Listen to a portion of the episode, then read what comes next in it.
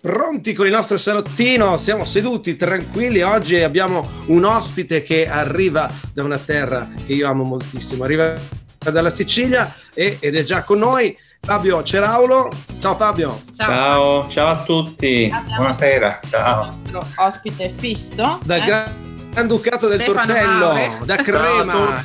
Ciao a tutti, ciao a tutti, Granducato del Tortello in rosso. Ciao a tutti. Il rosso, ah, il rosso per il colore, vabbè. Ah, il rosso Beh, ma... anche piccolo varia, ma lo scopriremo poi, eh. Facciamo arcobaleno. I colori variano, i colori variano. Esatto. Eh, allora, c'è un'Italia varia. Iniziamo. Iniziamo come da tradizione del salotto di Radio Raccontiamoci che parla di racconti. Oggi iniziamo così, il racconto di Fabio Ceraulo come scrittore, da dove nasce? Questa è la prima domanda. Sì, nasce, guarda, quasi, quasi per caso, perché ah, io ho sempre avuto un po' il pallino della scrittura, ma soprattutto fin da bambino della lettura, perché comunque sono convinto che se non si è un buon lettore non si potrà mai essere uno scrittore. E, mh, ho scritto parecchie cose quando ero ragazzino, così a livello privato, personale, a scuola, delle novelle che prendevano in giro un po' gli insegnanti e che ogni tanto, devo dire, apprezzavano anche. Poi, siccome sono un appassionato di storia e soprattutto di storia della mia città, dove ci sono tante cose da dire, allora nel 2011 avevo creato un blog su internet dal titolo Palermo Nascosta, dove scrivevo di, eh, di monumenti poco noti, di storie poco conosciute e tra queste storie ce ne sono state alcune che hanno incuriosito una grossa casa editrice della mia terra, la Dario Flaccovio, che mi chiese se queste storie era possibile trasformarle in carta stampata, quindi di farne un libro di racconti. E da lì si è scatenato diciamo nella mia mente un, un ciclone perché ci ho creduto fin dal primo minuto anche perché il riscontro è stato discreto e quindi sono andato avanti. E dal, dalla metà del 2012 a oggi quindi circa mh, quasi nove anni eh, sono andato avanti con parecchia produzione con due libri di racconti e poi tre romanzi a mio nome, più collaborazioni di antologie con autori vari, alcune delle quali anche a scopo benefico, un altro racconto lungo o romanzo breve se vogliamo che mh, è stato pure questo per un progetto di beneficenza che è uscito nel 2019, ho scritto anche qualche prefazione per, per qualche autore della mia città, insomma devo dire che no, mi sono hai... dato parecchio da fare.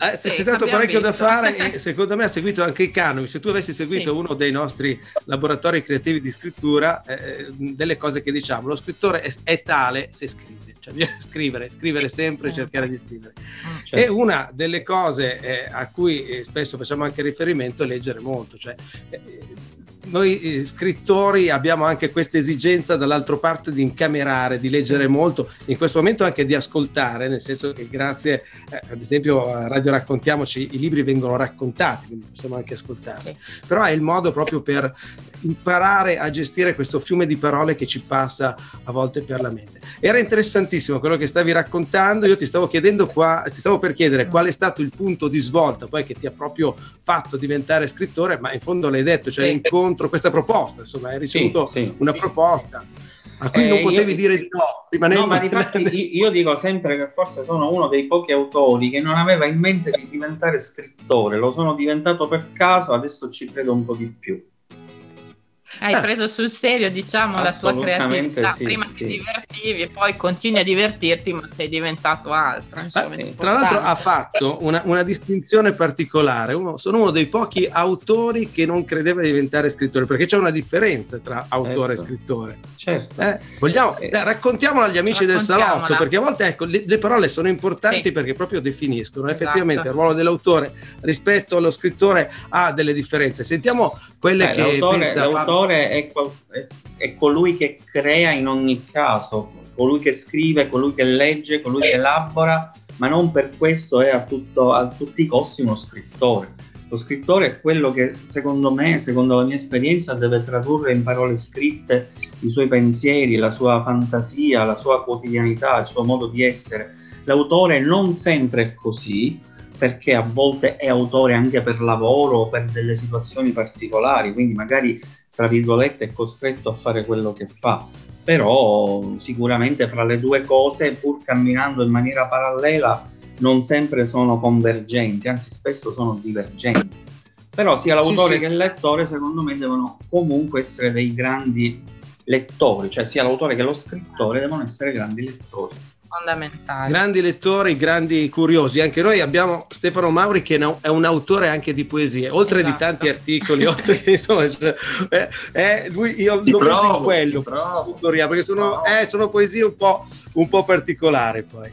Allora, eh, Simona, mm, partiamo con vogliamo incuriosire con l'incipit. Vuoi entrare nel, nel eh, entriamo dall'incipit e poi ci parli un attimo del del diavolo, diavolo, del diavolo, perché diavolo. il titolo di questo libro è El il Diablo. diavolo. Poi eh, ci dirai attenzione, eh, attenzione. ambientazione, siamo a Palermo, giusto esatto, Fabio? Sì, eh, sì. Eh, c'è questo romanzo che appunto tu hai detto sei un esperto, eh, conosci la storia, hai fatto già questi racconti sui monumenti che non si conoscono di Palermo e qui siamo, anche qui c'è una scoperta, avviene esatto. una cosa particolare. Incuriosiamoli un attimo. Sentiamo come inizia questo L'incipit prendo gli occhiali. Volevo fare la giovane. Palermo, 2 febbraio 2012. L'ingegnere Renato Blandi mostrò un pacchetto di sigarette quasi vuoto. Guardi qua, di solito mi dura due settimane, invece l'ho fatto fuori in due giorni. Pietro Marletta, caposquadra degli operai dell'acquedotto, alzò gli occhi al cielo. Ti rende conto? continuò Blandi imperterrito con tutti gli impegni che ho, ci mancava solo il ritrovamento di due carte ammuffite. Continuò a parlottare da solo mentre cercava di chiamare qualcuno al cellulare.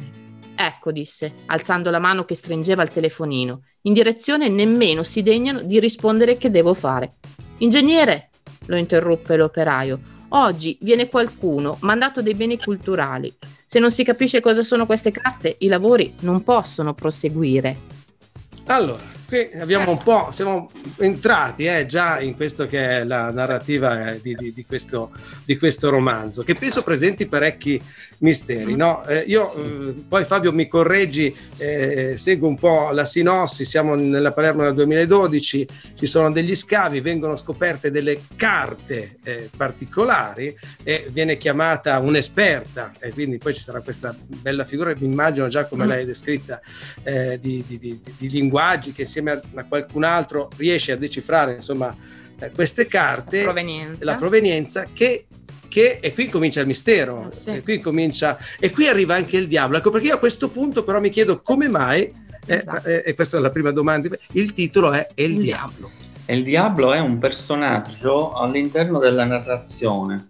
Allora, partendo dall'incipit che avete letto, ehm, questo ritrovamento fatto da, dagli operai dell'acquedotto per caso nei sotterranei del conservatorio Bellini di Palermo, che sono tutti luoghi realmente esistenti, quelli che descrivo, in realtà è l'antica cripta di una chiesa che poi venne bombardata durante la seconda guerra mondiale e poi nella ricostruzione è diventata l'attuale conservatorio di musica. Vengono ritrovate queste carte del Cinquecento e tra le quali c'è una, una sorta di antico diario, un memoriale che ha fatto un notaio in punto di morte al figlio e che rivela qualcosa che è legata ad una famosa leggenda popolare siciliana, che poi in realtà le leggende descritte que- nella mia narrazione saranno due, però la prima, eh, non so se ne avete mai sentito parlare perché hanno fatto anche un paio di sceneggiati televisivi, è legata al delitto della baronessa di Carini. È stato un delitto. Eh beh, eh, siamo, sì, sì, siamo nel, nel, nel, 1500, mi ricordo esatto. gli sceneggiati televisivi con una bellissima sigla, una bellissima canzone, e tra l'altro eh, che sì, era una ballata, un'antica ballata popolare che...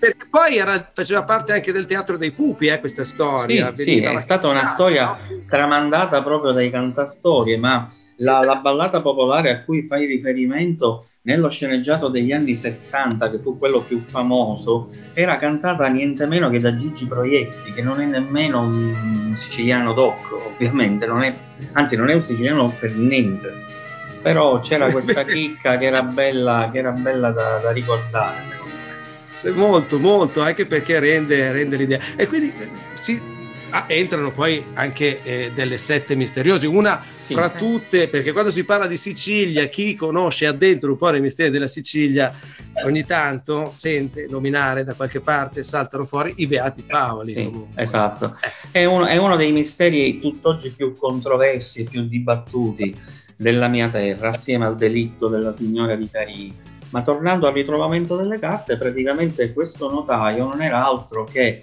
il um, braccio destro, per così dire, de- di un personaggio realmente vissuto nel Cinquecento, che poi non fu altro che eh, colui che uccise la figlia nel castello di Carini, perché la famosa baronessa è stata uccisa dal padre, apparentemente per motivi legati al suo adulterio, ma queste carte ritrovate riveleranno molto altro.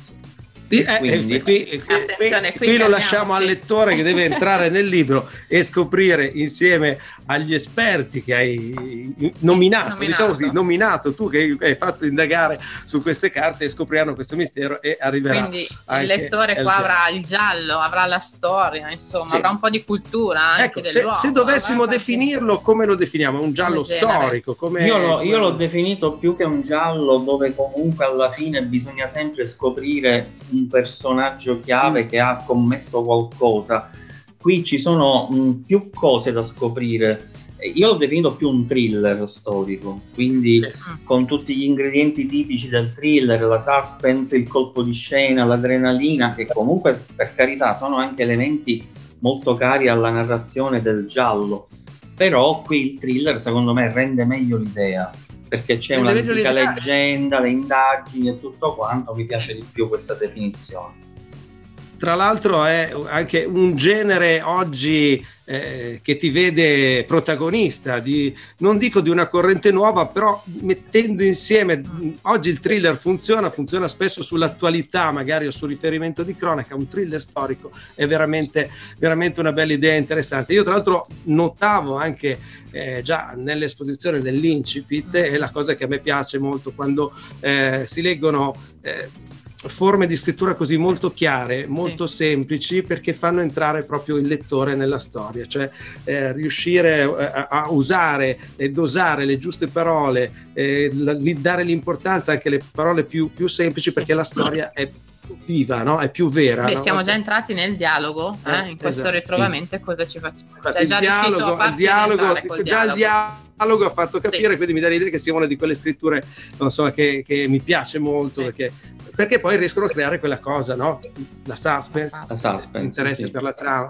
Esatto. Adesso vediamo Stefano, Stefano Mauri. Sentiamo Stefano che è, con questo è il diavolo. Eh, sentiamo a, a, a Palermo. È una cosa storica. Cosa ci beviamo? Cosa potresti cosa? consigliarci? Un vino uh, direi alternativo, storico, sangue del diavolo, si chiama questo vino è Sangue del Diavolo, Cantina Cadiraio, andiamo in Veneto perché il raboso, raboso del Piave, vitigno autoctono, viene colto, si fa passare sui vitigni e poi arriva questo vino che il diavolo, visto mistero, thriller, sangue del diavolo. Quindi un vino rosso, corposo, che va bene con i secondi, è aromatico ma non troppo, che non guasta mai, e va bene anche con un formaggio particolare che è il salva cremasco, che più mentre ti legge il diavolo, fai il salva cubetti, con questo sangue del diavolo, bisogna stare in casa, si esatto.